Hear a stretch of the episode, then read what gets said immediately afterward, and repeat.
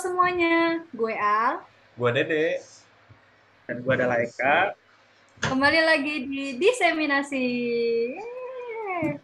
Nah, jadi hari ini eh, kita ada eh, tamu yang sangat spesial, weh. Karena nggak main-main loh, SHMH nggak sih? Iya dong, benar sih. Biasa aja guys. Siapa namanya? Halo. Oh, udah ada tulisannya semua. ya. Udah ada tulisannya kan nama gue? Iya, nggak apa-apa. Silakan memperkenalkan diri. Ibrahim. Ya, Silakan. Oo Mustahim, dipanggilnya Oo. Jadi, Panggilnya oh, nggak pakai e ya Ini. guys. Iya. Kebetulan nih kita hari ini mau bahas tentang eh, yang sempat viral ya di Twitter. Itu mungkin nanti kalau editor yang nggak mager nanti ditayangkan ya sebentar.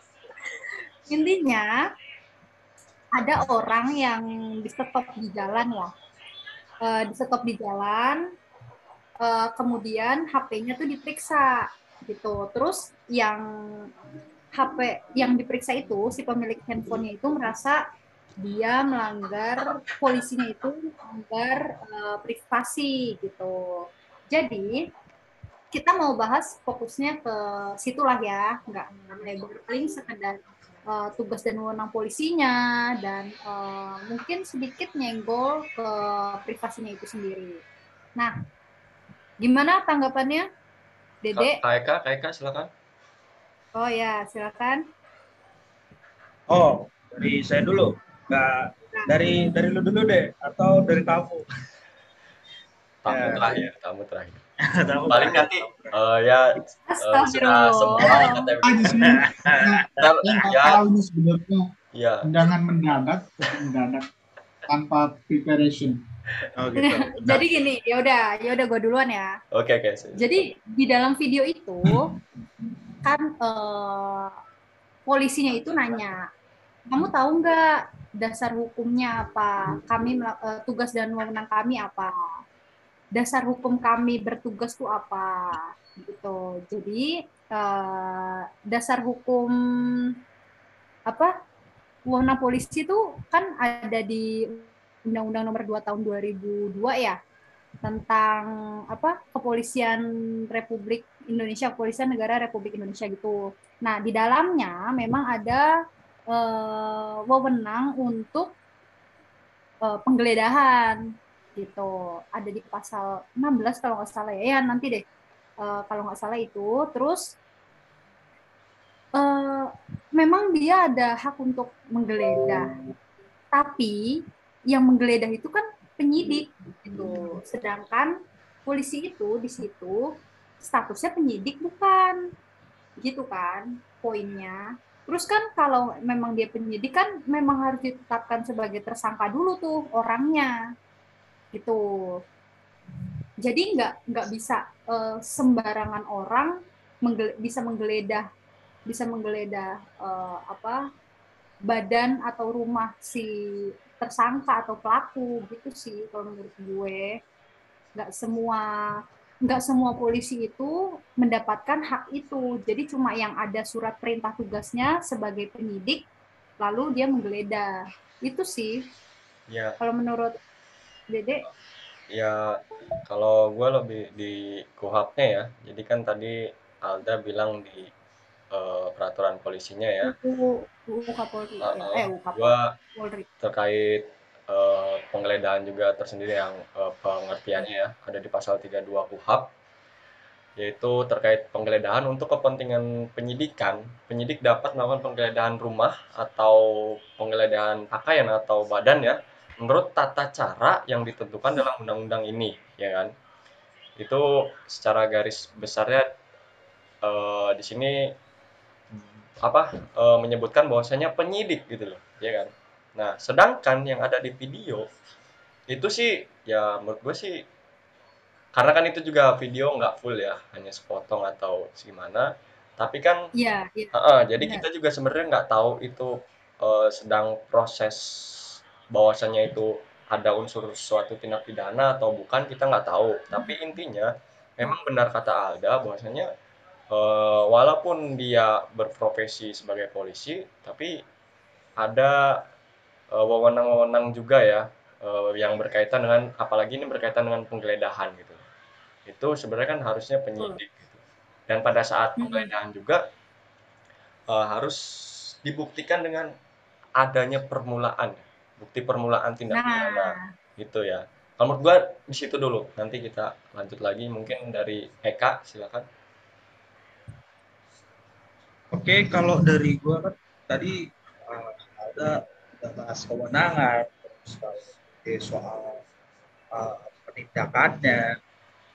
Kalau gua nggak jauh-jauh dari uh, kewenangan udah, uh, terus penindakannya udah, berarti eh tadi Dede itu hukum ya kak, hukum acaranya ya. Berarti kalau gua ada dua berarti. Kalau gua ada dua, kita bahas da- kalau gua bahas dari apakah ini sebuah pelanggaran lalu lintas atau bukan dan uh, hak hak uh, uh, privasinya. Nah, mm-mm. kalau gua lihat kan ini video cuma sepotong kan. Gua nggak bisa Iya. bilang bahwa bahwa apakah ini pelanggaran lalu lintas, apakah ini adalah sebuah tindak pidana. Kalau ini ternyata adalah pelanggaran lalu lintas, maka nanti kita akan masuk ke dalam eh, yang namanya kita harus melihat PP nomor 80 tahun 2012 tentang tata cara penindakan eh, tata cara penindakan eh, dari pelanggaran lalu lintas gitu. Nah, kalau ditanya boleh nggak sih HP-nya itu diperiksa, maka apa ya kalau kalau di kalau di situ sih nggak dijelaskan ya apakah nanti boleh atau enggak untuk melihat HP itu. Tapi kan yang di yang harusnya itu kan ada adanya SIM STNK itu disita. Kalau melihat HP ya kalau memang nggak ada berarti harusnya sita kendaraan. Iya. karena HP itu HP itu gue nggak bisa bilang itu adalah bagian dari kita. Meskipun kata kalau kalau menurut lo itu bagian lu kan belum bagian ba- daripada identitas lu belum tentu itu punya lu gitu Iya. nah terus eh, apa namanya kalau untuk hak atas privasi mungkin ya Polri punya kewenangan itu Polri Polri punya kewenangan untuk memeriksa eh, atas identitasnya dia. Tapi balik lagi nanti ke pernyataan dari Lual. Apakah dia sebagai penyidik penyelidik atau sebagai apa? Kalau kita bahas kewenangan memang dia dilindungi undang-undang. We all know kita semua tahu bahwa semua aparat penegak hukum adalah ya, dilindungi undang-undang. Pertanyaannya adalah kapasitasnya kalau misalnya uh, dia dia tuh dia tuh sebagai apa? Lu mau uh, lu mau meriksa gue sebagai apa? Nah kalau mungkin uh, dari gue kalau privasi khususnya privasi itu nggak bisa dibahas lebih lanjut ya. Uh, kita harus lihat kita harus lihat undang-undang perlindungan data pribadi yang mana masih jadi rancangan undang-undang. Iya. Nah, sejauh ini ya masih rancangan. Kalau lihat UU ITE harkat martabat marwahnya bukan untuk perlindungan data pribadi, tapi untuk lebih tapi untuk lebih ke eh, perlindungan ekonomi sih kalau transaksi di dalam internet. Jadi nggak cocok kalau kita eh, mengenakan itu ke ITE. Dari gua gitu. Oke, gimana Mas Oo? Gue nih. Ya. Oke, Ya. terima kasih semua teman-teman, Bapak Raja, menurut sudut pandang dari teman-teman semua. Kalau saya melihatnya gini ya, karena memang gue juga belum melihat terkait dengan video itu secara full ataupun memang potongannya itu seperti apa kan. Kadang kan sekarang gini, gue lebih menyikapinya banyak sekarang eh, video-video yang beredar itu tidak secara utuh, namun hanya potongan-potongan yang kita tidak bisa menyimpulkan eh, dari video itu gitu kan. Nah ini yang memang eh, sangat terjadi beberapa tahun kebelakangan ini di Indonesia itu banyak sekali beredar video-video yang memang nggak utuh dan itu menimbulkan hoax. Itu yang memang harus benar-benar diantisipasi dari kita sendiri untuk sehingga kita bisa men- apa ya tidak bisa menarik kesimpulan secara mentah-mentah kan gitu. Nah karena gue juga belum bisa melihat videonya secara utuh, gue cuma mau bilang gini, selama ini ketika memang eh, itu HP-nya dirampas ataupun apa terlepas dari perkara tindak pidana ataupun pelanggaran, memang sebenarnya itu kan itu dibedakan penanganan terhadap perkara tindak pidana ataupun pelanggaran. Ya, seseorang itu kan melakukan eh, kesalahan ataupun kita bisa melihatlah di KUHP kita sendiri juga ada dua kan dua bagi dua buku terkait dengan pelanggaran dan juga eh, tindak pidana. Ya, itu eh, merupakan dua hal yang berbeda dan menurut saya penanganannya itu juga harus berbeda gitu. Ketika memang dia hanya pelanggaran oke okay, ada sanksi di situ. Eh, ketika memang dia tindak pidana berarti ada punishment ada pidana yang dijatuhkan kepada mereka yang melakukan tindak pidana atau personnya atau uh, seseorang yang melanggar deliknya kan gitu. Nah, karena gue nggak bisa melihat apakah orang itu melakukan tindak pidana atau tidak, kita tidak bisa mengambil kesimpulan bahwa uh, apa yang dilakukan polisi itu sudah benar ataupun salah kan gitu. Cuman ketika memang dia melakukan pelanggaran, kenapa dia yang harus kita soroti adalah kenapa sampai ke HP kan gitu. Ketika pelanggaran lalu lintas kan jelas, maka undang-undang yang dilakukan adalah undang-undang lalu lintas dan jalan. Ketika ya. memang dia tidak pidana, berarti kan ada pasal di dalam KUHP yang dilanggar. Misalnya seorang itu eh, melakukan apa ya, tindak pidana gampangnya ngomong, misalkan eks narkoba lah gitu, entah itu kurir, entah itu pengguna, entah itu bandar. Nah, ketika memang polisi eh, menduga seseorang itu melakukan tindak pidana narkoba, maka uh, orang polisi itu mencurigai mungkin untuk mengungkap apa ya runtutan rangkaian siapa sih orang-orang yang terlibat ketika memang orang itu uh, misalnya menggunakan narkoba siapa bandarnya atau misalkan dia kurir siapa penerimanya itu mungkin bisa dilacak dengan HP. Menurut saya logis ketika memang seseorang itu melakukan tidak pidana e, misalnya narkoba, cuman dia melakukan meruntut e, dengan HP itu memang polisi memiliki kewenangan di situ. Nah, cuman kan kita tidak bisa mengambil kesimpulan bahwa orang itu melakukan pelanggaran atau tidak. Maka eh, saya pribadi harus apa ya? Harus me, harus menemukan jawaban terlebih dahulu apakah seseorang itu melakukan tindak pidana ataupun pelanggaran. Baru kita bisa menemukan atau bisa menyimpulkan bahwa tindakan polisi ini adalah sesuai dengan kewenangannya sebagai aparat penegak hukum ataupun memang dia melanggar hak asasi manusia yaitu memang eh, atau misalkan hak privasi yang dilanggar kan gitu. Saya sih hanya segitu sih. Cukup. Ya jadi uh, tadi kan udah tuh kita menyampaikan uh, pemikiran kita opini kita masing-masing terhadap video itu. Gimana nih ada uh, kalau kita dari segi si orang yang punya HP nih gimana nih? Kita harus bersikap apa? Atau misal kita yang digituin nih uh, anggaplah kita kalau ini kalau ini udah ada studi kasusnya ya anggaplah ya. kita nggak ya. kenapa-napa kita tidak merasa punya kesalahan gitu menurut kalian gimana bakal bertindak apa gitu kalau gua nih gua dulu nih ya nah. kalau gua lebih ketika memang gua melakukan pelanggaran lalu lintas ya udah hilang hilang gitu kan misalkan ya. gua pernah nih pelanggaran lalu lintas gua di jalan tol nih gua waktu hmm. dari eh, dari arah Semarang mau ke arah Banten tuh. Itu kan kalau ke Ban ke arah Banten itu kan gua kebun jeruk belok kiri kan. Nah gua posisi di, di, di kanan nih. Posisi yeah. di kanan terus gua ternyata mau ambil kiri. Cawang. Mau ambil kiri. Cuman iya Grogol. Grogol ya? kebun jeruk kebun jeruk mau masuk kebun jeruk nah jam satu jam jam satu malam jam sebelas malam itu ada polisi ngepost di situ kan polisi ngepost jam satu malam di hmm. tol kan ngapain kan gitu kan?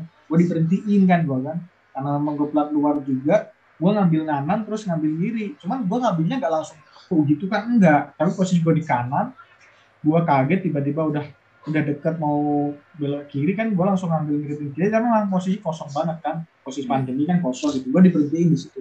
Dan gue ditilang di situ. Nah itu murni ya. Memang itu pelanggaran lalu lintas. Gue pun nggak jelas pelanggaran lalu lintas mungkin eh, gue langsung ambil kiri ya, marka. Marka juga enggak. Marka karena memang harus putus kan gitu. Nah ya udah gue bilang bilang aja ketika memang gue melakukan pelanggaran.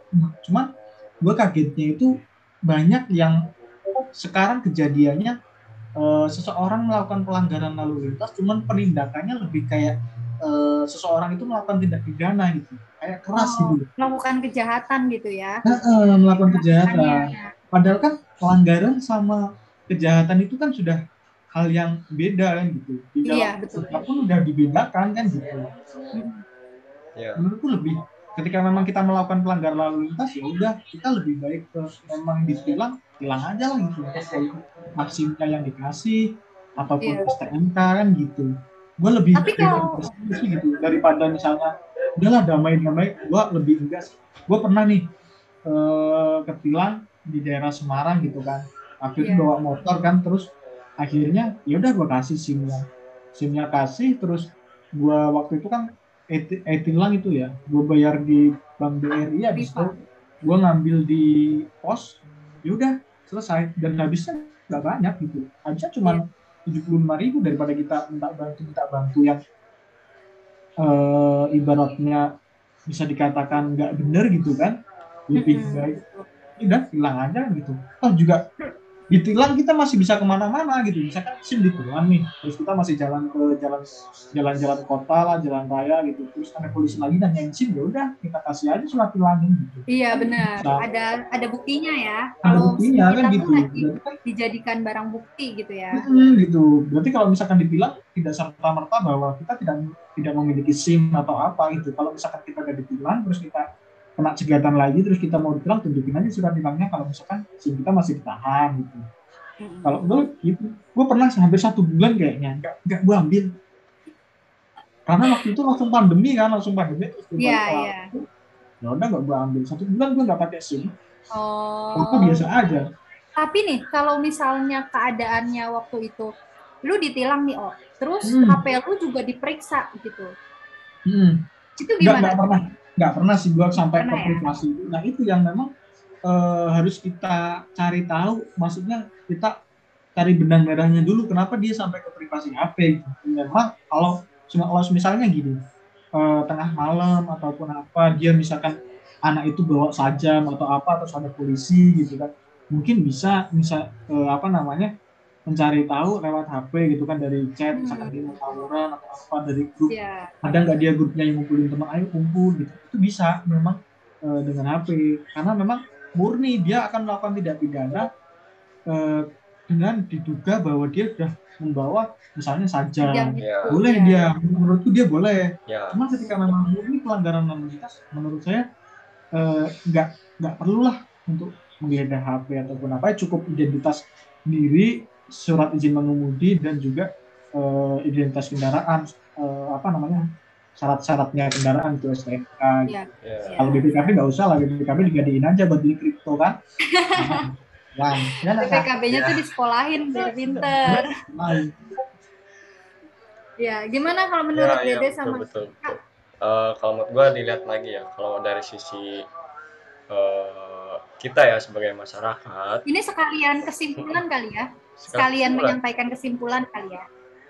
Ya, kalau memang kita sedang membahas yang terkait video tersebut, ya memang kita lihat dulu ya, itu sisi pelanggaran atau tindak pidana gitu. Kalau memang dari sisi pelanggaran, ya menurut gua ya cukup eh, dengan eh, memeriksa kelengkapan kendaraan bermotor ya, antara lain dengan Benar. SIM atau STNK tidak perlu sampai dengan handphone. Nah, kemudian kalau di sisi memang tadi sempat dibicarakan sama Mas Awok juga ya, terkait mungkin bisa jadi dia eh, sedang membawa senjata tajam nah itu mungkin bisa karena kan itu sudah ada suatu bukti permulaan ya bukti permulaan tindak Ya. pidana dan eh, itu juga kan kita harus membedakan antara penggeledahan dan penyitaan ya nah Iya. mungkin kalau di dalam posisi tersebut untuk penyitaan bisa tapi untuk next selanjut penggeledahan mungkin itu akan diatur lebih lanjut lagi ya dan itu kewenangannya oleh penyidik seperti itu Iya. jadi intinya eh, kalau menurut gua tolonglah eh, kita di sini apalagi eh, institusi kepolisian ya kita banyak Mm. eh, beredar-beredar di masyarakat juga yang memang tindakan-tindakan eh, kepolisian itu yang apa ya represif ya oh bahasanya tindakan represif tanpa melihat ya tanpa melihat terlebih dahulu gitu loh bahwa itu salah atau benar gitu loh seperti itu banyakan salahnya apa banyakan benarnya Didi? Ah, kalau mungkin kalau dari sisi institusi polisi mereka melihat ya praduga, bersalah ya. Karena ada asasnya dia. Jadi, Ya. uh, jadi mungkin mereka ya udah lu salah dulu urusan lu benar atau salah nanti. gitu kan. Cuman ya untuk masalah tindakannya menurut gua ya harus di ini lagi. Karena kebanyakan terjadi juga bukan hanya di penilangan eh, mungkin kita juga tahu pada saat ppkm kemarin ya pol pp lah. Itu kan sebenarnya kan yang untuk pedagang-pedagang itu kan pelanggaran jenisnya. Tetapi mereka diibaratkan sebagai eh, melakukan suatu tindak pidana seperti itu kan. Nah itu sih yang menurut gua harusnya ya karena kan sebenarnya polisi itu harusnya memberikan kenyamanan ya untuk masyarakat bukan memberikan ketakutan kepada masyarakat. Seperti itu sih kalau dari gua Kalau dari Eka gimana kak? Karena tadi tamu kita udah membahas banyak, Kang Dede juga udah bahas banyak. Enggak, enggak ini ya, banyak-banyak dari gua. Kita harus bedain yang namanya SIM, STNK, eh, SIM, STNK, KTP itu beda ya. Kalau untuk yang kendaraan bermotor ya berarti SIM, STNK sama eh, motornya itu. Kalau nggak ada KTP ya tetap menurut gua nggak bisa ditilang. Terus, nah kalau dia misalnya, misalnya, misalnya nggak bawa KTP, nggak bawa STNK, eh, ya udah, motornya berarti Motornya. akan disita gitu. Motornya Iya. disita, motornya disita. Orangnya juga kalau disita boleh. dibawa dibawa Lah, itu nggak- dibawa, Sampai dibawa, dibawa, dibawa, dibawa, dibawa. Maksudnya dibawa, kok, kok gitu dibawa ke kantor, ntar disita. Siapa yang mau ngambil? Eh, udah sekalian aja dah, sana aja. Iya itu ntar. ya Ya, jadi kalau mau di nah, itu kalau misalnya nggak ada SIM, nggak ada STNK, berarti motor yang akan disita. Tidak ada yang namanya memeriksa HP. Itu kalau kita lihat dari eh, ini ya, dari kita lihat secara logis saja ya. Kan eh, polisi itu kan memeriksa memeriksa dari STNK, SIM. Kalau untuk KTP kan di capil urusannya, nggak ada urusannya. Nah, eh, apakah ini tindakan yang tepat? Karena videonya sepotong, saya nggak bisa ngomong ini tepat atau ini nggak tepat, nggak berani kita ngomong ini. Mungkin kurang tepat kalau seandainya ternyata itu benar adalah suatu tindak pidana, harusnya ditindaknya di kantor, digeledah di kantor. ya Semua privasinya dibuka di kantor. Itu baru tepat. Kalau itu tindak pidana, tapi kalau cuma pelanggaran tas sekali lagi tidak ada yang pernah namanya buka-buka HP setahu saya Dan saya juga pernah ditilang nggak cuma OO doang saya juga pernah ditilang nggak pernah ada yang namanya di ini diperiksa HP-nya udah ya tilang ya udah tilang aja Ya. di, di- ditinggal aja SIM-nya satu satu bulan di itu tar saya ngambilnya di kejaksaan nah paling kalau kalau saya gitu aja ya cuma agak kurang kurang tepat aja kalau memang itu tindak pidana harusnya di kantor bukan di jalan kalau itu tindak pidana eh kalau itu pelanggaran lalu lintas itu seharusnya tidak sampai ke dalam privasi Ya. gitu ya. Hmm, ini saya apa nggak usah ya? Udah lengkap soalnya. Tapi sih intinya, eh, kalau dari gue sendiri, gue tuh nggak bosen ngingetin buat eh, siapa pun sih, termasuk pengingat untuk diri kita sendiri. Janganlah kita apa ya eh, apatis gitu kali ya sama hukum. Biar kita tuh tahu gitu loh apa yang memang hak dari aparat-aparat. Minimal kita tahu hak kita sendiri. Kalau memang eh, kita yakin eh, hak kita sedang dilanggar, ya bilang aja. Tapi kan kelemahannya kalau misalnya kita cuma pakai insting aja tanpa tahu aturannya kan, kita ya jadinya kayak di video itu kan ditanya gitu loh, dan kita nggak bisa jawab, jadinya nggak bisa membela hak kita.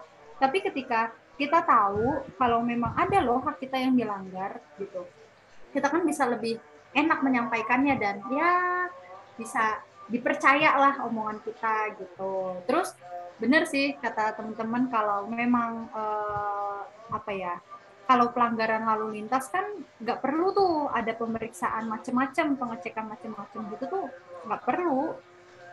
Kecuali tindak pidana itu pun ya emang kita ditunjukin suratnya kalau memang kita tidak sedang posisi tertangkap tangan gitu kita berhak kok untuk melihat suratnya gitu. Itu sih paling dari gue. Eh, ada lagi yang ingin disampaikan terutama untuk OO. Mas OO gimana? Saya cukup sih kesan udah. Kesannya kesan kesannya gimana? Kesan-kesannya luar biasa obrolannya sangat bermanfaat. Siang ini. Gak ngantuk ya padahal harusnya Ya. siang-siang ini ngantuk. Entah obrolannya yang seru atau entah memang fokus saya yang udah terlalu banyak? Nan- nanti bersedia lagi Jadi ya. semangat ya, Diundang lagi nanti diundang lagi. Ya, nanti. Ada waktunya kok. penting kan honorariumnya cocok.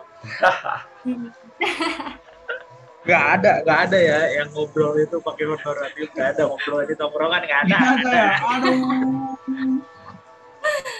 Ya, jadi Oke, untuk- siap. Ya, untuk teman-teman yang lain yang barangkali mau join juga, silakan reach out kita di Instagramnya apa? Instagramnya? Mas Oo hafal nggak Instagram kita? Instagram saya mbak. Oh enggak ya. Oh enggak. Instagramnya apa kak? Instagramnya Eka apa tadi kak? Bukan Instagramnya. at dice dot minasi. Ya, Oke, diseminasi. Ya, itu aja dari kami. Gue Al. Gua Dede. Dan gua Eka. Sampai jumpa. See you.